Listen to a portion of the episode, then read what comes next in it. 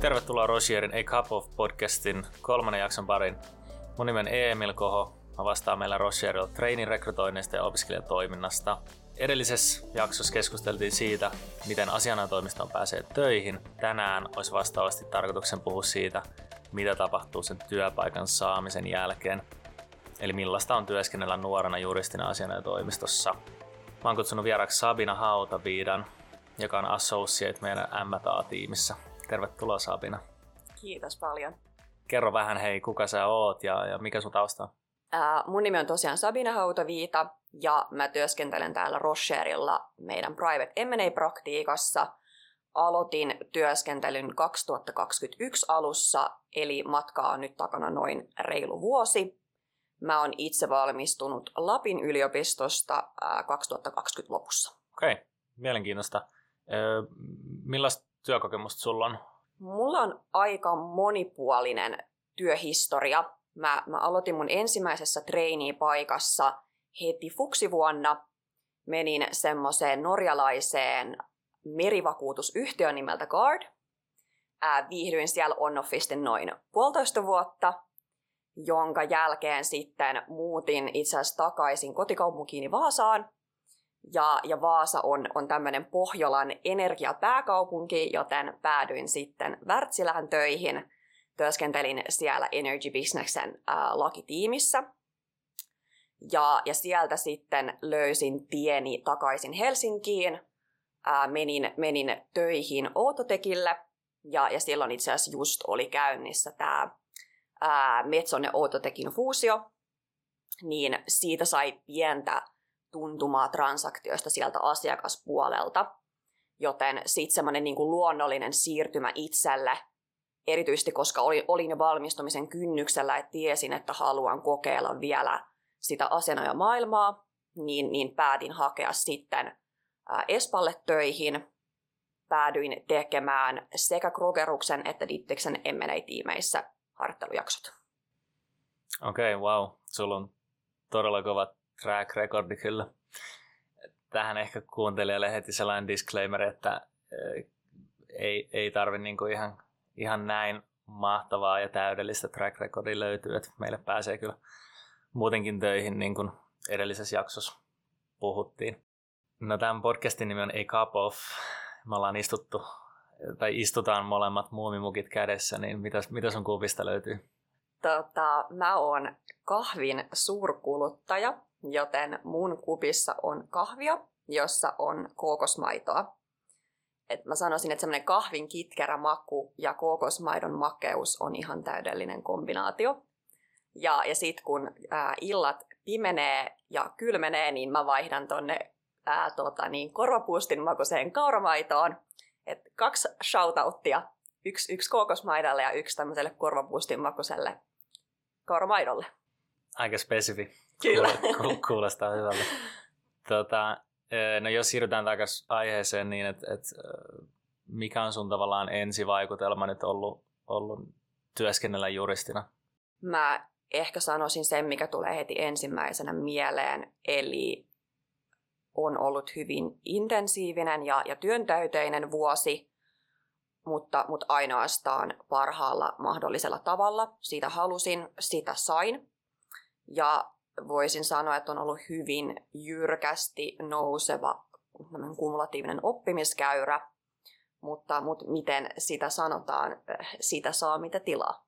No miten sä koit, tavallaan sä siirryit opiskelijasta työelämään, niin miten sä koit tämän siirtymän? Oliko se sulle helppo tai oliko siellä jotain haasteita?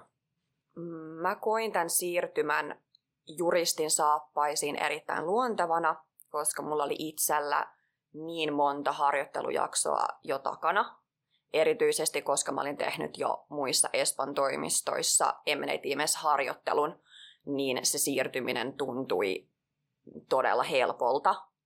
Et se, että oli jo tehnyt esimerkiksi DD:tä treini-aikoina, on samat käyttöjärjestelmät, ne diilitiimit rakentuu samalla tavalla, niin kun ne perusasiat oli jo kunnossa, niin se siirtymä ei tuntunut niin pelottavalta. Okei. Okay. Kuinka lähellä sä näet, jos miettii vaikka associate trainee roolia ja sitten junnujuristin roolia, kuinka lähellä ne on toisiaan? Mä sanoisin, että se vaihtelee varmasti toimistokohtaisesti, mutta meillä täällä Roskiksella, minkä käsityksen mä oon saanut, niin ne on hyvinkin lähellä toisiaan, erityisesti niin kuin aivan aloittelevan juristin ja sit associate traineein työtehtävät on hyvin samankaltaisia. Ja erityisesti se, että mikäli sä oot, sulla on vaikka jo todella monta harjoittelujaksoa alla, ja sä haluat periaatteessa kehittää itseäsi vielä harjoittelijana, niin se on täysin mahdollista, ja silloinhan ne tehtävät myös muuttuu haastavimmiksi. Kyllä. No jos mietitään sun tyypillistä päivää, mitä tavallaan työtehtäviä sä teet, mitä sä sanoisit tähän? Tämä voi ehkä kuulostaa vähän kliseiseltä, mutta yksikään päivä ei tähän mennessä ole ollut samanlainen. Näin isossa talossa kaikki transaktiot on ensinnäkin täysin erilaisia. Välillä tehdään myyntipuolen hankkeita, välillä tehdään ostopuolen hankkeita. Sitten voidaan esimerkiksi tehdä rahoituskierroksia ja kaikissa transaktioissa on tämmöiset omat erityispiirteensä, jonka vuoksi yksikään diili ei ole siis täysin identtinen. Ja mä sanoisin, että esimerkiksi yhtenä päivänä voi istua koko päivän vastailemassa sähköposteihin, toisena päivänä voi istua koko päivän puheluissa, kolmantena voi olla esimerkiksi draftaamassa jotain asiakirjaa, ja sitten neljäntenä voi istua jossain koulutuksissa esimerkiksi. Eli yksikään päivä ei välttämättä viikossa ole täysin samanlainen. Ja myöskin se, että miten se niin kuin tietyssä transaktiossa se diilitiimi kootaan, vaikuttaa todella paljon työtehtäviin. Eli mikäli kyseessä on iso transaktio, niin se tiimi voi olla isompi, jolloin sen nuoremman juristin rooli on enemmän olla siellä taka-alalla, vähän niin kuin avustavassa roolissa. Ja silloin, kun se tiimi on pienempi, niin esimerkiksi jos on vaan selkeästi kokeneempi seniorijuristi ja nuorempi juristi, niin silloin ne tehtävät voi olla hyvinkin vastuullisia.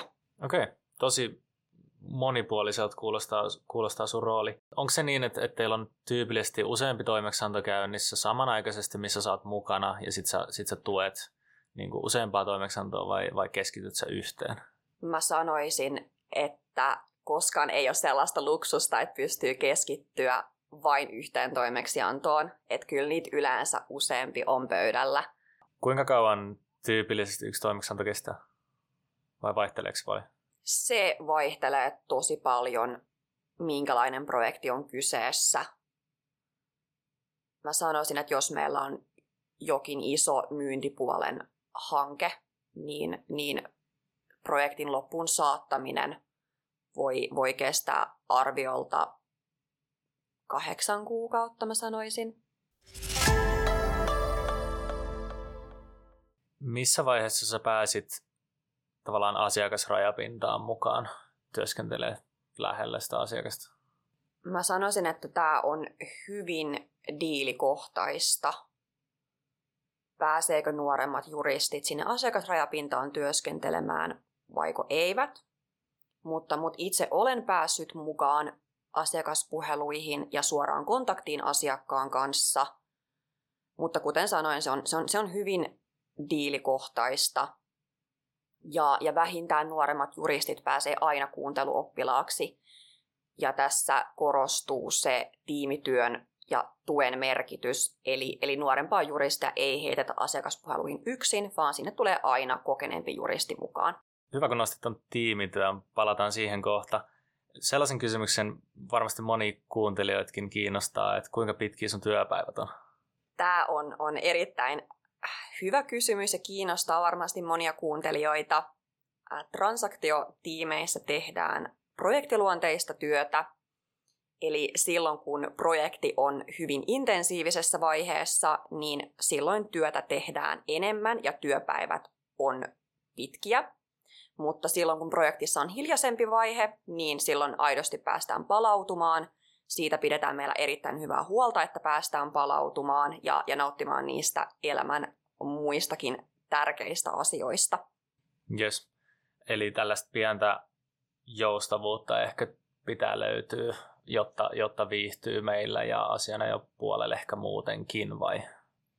Kyllä mä näin sanoisin. Joustoa pitää löytyä puolin ja toisin, mutta mä sanoisin, että tämän työn hyvä puoli on se, että silloin kun sulla on hiljaisempaa, niin sun ei niin sanotusti tarvii istua siinä työpenkissä 8–4, vaan sä pystyt järjestelemään sun päivät niiden töiden mukaan. Eli jos vaikka tiedät, että sulla on keskellä päivää 5 tuntia vapaata, niin sä pystyt lähteä urheilemaan, pystyt tehdä muita asioita ja sitten palata sen koneen äärelle. Toihan on hyvä. Eli onko se niin, että tämä Jodel-kuvitelma, että asianajotoimistoissa työskennellään aina pitkää päivää ja erityisesti meillä Roschierilla, onko se vähän kärjistynyt? Kyllä mä näin sanoisin. Tämä kuvitelma tai Jodel-kuvitelma, että töitä tehdään yötä päivää ja koskaan ei päästä palautumaan, vähän niin kuin, että ikkunoista ei koskaan sammu valot, niin en pysty kyllä samaistumaan tähän. Tämän vuoden aikana, mitä on täällä Roskiksella viihtynyt, niin siitä on pidetty erittäin hyvää huolta, että pääsee palautumaan ja pääsee nauttimaan niistä muista elämän asioista. Tosi hyvä. Mikä sulla oli ehkä syy sit tulla Roschierille, kun sä valmistuit? Oliko se vähän sattumaa vai oliko sulla jotkut tietyt ehkä syyt, miksi sä halusit just meille?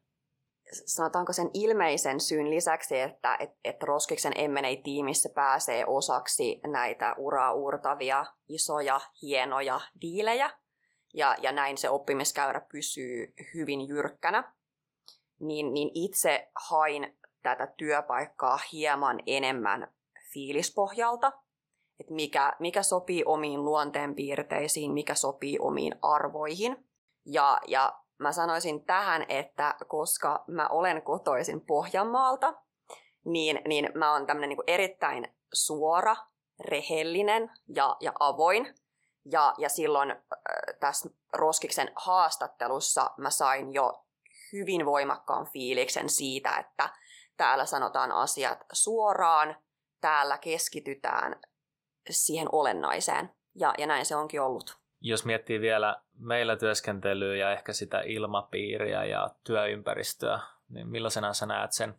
No, meillä on ensinnäkin ihan huipputiimi. Meillä työ on pääasiassa tiimityötä ja sanoisin, että koskaan ei tarvitse selvitä yksin. Aina saa tukea, aina saa sparrailla kokeneempien juristien kanssa. Koskaan ei jätetä niin sanotusti oman onnen nojaan tai heitetä sinne altaan syvään päätyyn selviämään. Mutta mä sanoisin, että myöskin annetaan sitä tilaa kehittyä, sitä tilaa kasvaa. Että se on semmoisessa niin kuin täydellisessä tasapainossa. Jos sä vertaa tuota tiimityötä täällä asianajopuolella ja sitten in-housessa, kun sullakin on muutama in-house-trainee-kokemus, niin onko siellä jotain eroja?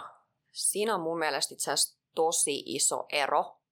In-houseissa ne tiimit yleensä koostuu noin, sanotaanko 2–10 juristista, ja yleensä kaikilla on joku tietty fokus tai joku tietty osa-alue, mihin he keskittyvät, ja siellä se semmoinen avun saaminen, varsinkin jatkuva avun saaminen ja sparrailu ei välttämättä ole mahdollista.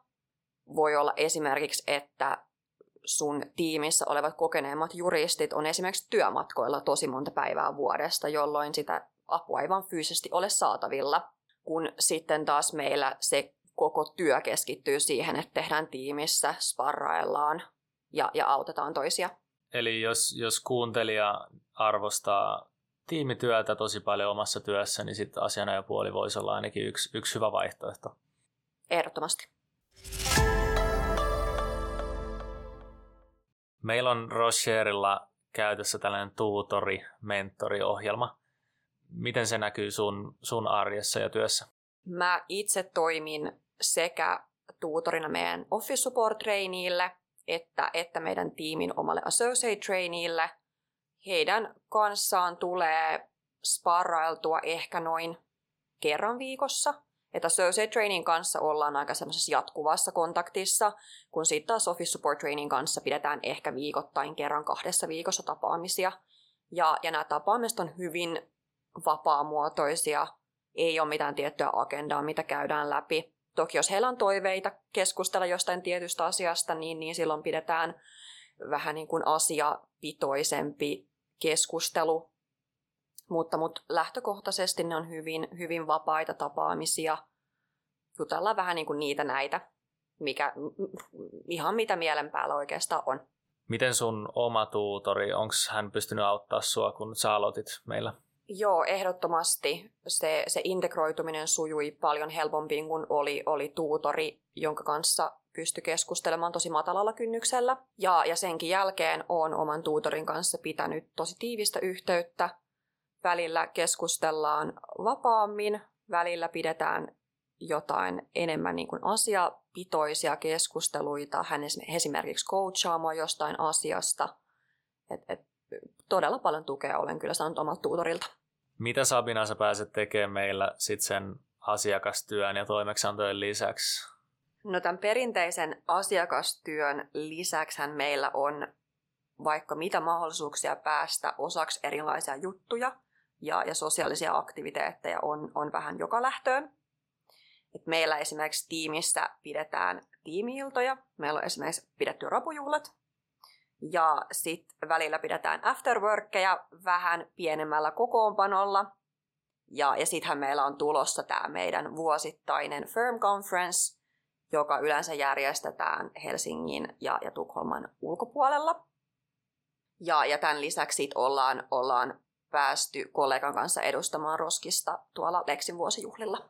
Joo, ja opiskelijoiden kanssa ja opiskelijajärjestöjen kanssa tehdään muutenkin kaiken näköistä kivaa. On foodiskappia ja pesistä ja soutukilpailuita ja muita, jonne sitten meidän juristit saa halutessaan osallistua. Ei ole tietenkään pakko. Mikä on ollut sulle ehkä niinku hauskinta toistaiseksi?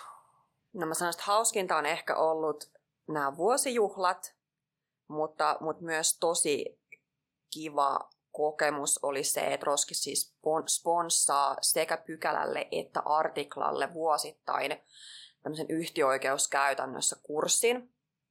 Ja sitä oltiin tosiaan muutaman kollegan kanssa järjestämässä viime vuonna ja myös nyt tänä vuonna. Se on ollut hyvin mieleenpainuva kokemus, opettavainen kokemus. Ihan varmasti. Otetaan Jodel-kysymys tähän väliin.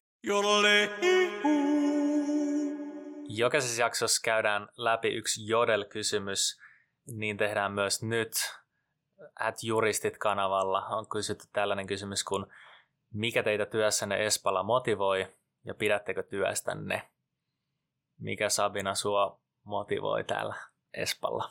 No niin, mä sanoisin, että tämmöisenä tiedonjanoisena, oppimishaluisena ja kunnianhimoisena juristin alkuna, niin Espalla motivoi se, että pääsee tekemään paljon nopeassa tahdissa, ja näinhän sitä kehittyy ihan hurjalla vauhdilla.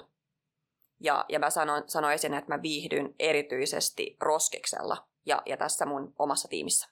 Näin rekrytoinnin näkökulmasta, mitä mäkin opiskelijoille paljon puhun, on tavallaan se, että jos asianajopuoli kiinnostaa, niin tuu meille töihin, jos et ole ihan varma, niin tuu siitä ainakin meille töihin, koska tavallaan meillä pidät kaikki ovet auki ja kehityt, kasvat ihan varmasti. Ja sit jos haluat täältä lähteä vaikka in-house-puolelle, niin voisin kuvitella, että tätä kokemusta kuitenkin arvostetaan muuallakin. Onko sä samaa mieltä, Sabina? Mä oon täysin samaa mieltä, kyllä. Onko vielä jotain, mitä haluat lisätä kuuntelijalle, joka nyt miettii uraa asianajotoimistossa ja miettii, että olisiko mahdollisesti toi Roschier hyvä paikka? Mikäli ura asianajotoimistossa houkuttelee, niin rohkeasti vaan hakemaan ja kokeilemaan. Itse monta työpaikkaa nähneenä, niin voin sanoa, että se on iso rikkaus, että et on nähnyt monta erilaista työpaikkaa ja no, aina pääsee pois, jos ei tunnu omalta. Kyllä. Mikä on, Sabina, sun seuraava steppi työuralla? Mitä sä tavoittelet? Tällä hetkellä mulla ei itse asiassa ole mitään tämmöistä niinku tiettyä ennalta suunniteltua step-plääniä. Mutta tarkoituksena olisi jatkaa kehittymistä tässä tiimissä ja ken tietää, mihin tie vie. Kiitos Sabina. Ja kiitos hei, että kuuntelit meidän podcastin 3. jakson. Jos sulla herää kysyttävää tai kommentteja, niin voit laittaa viestiä mulle. Emil Koho nimellä löydät mut linkkarista. Ensi jaksossa uusi aihe ja teema. Palataan silloin. Moi moi!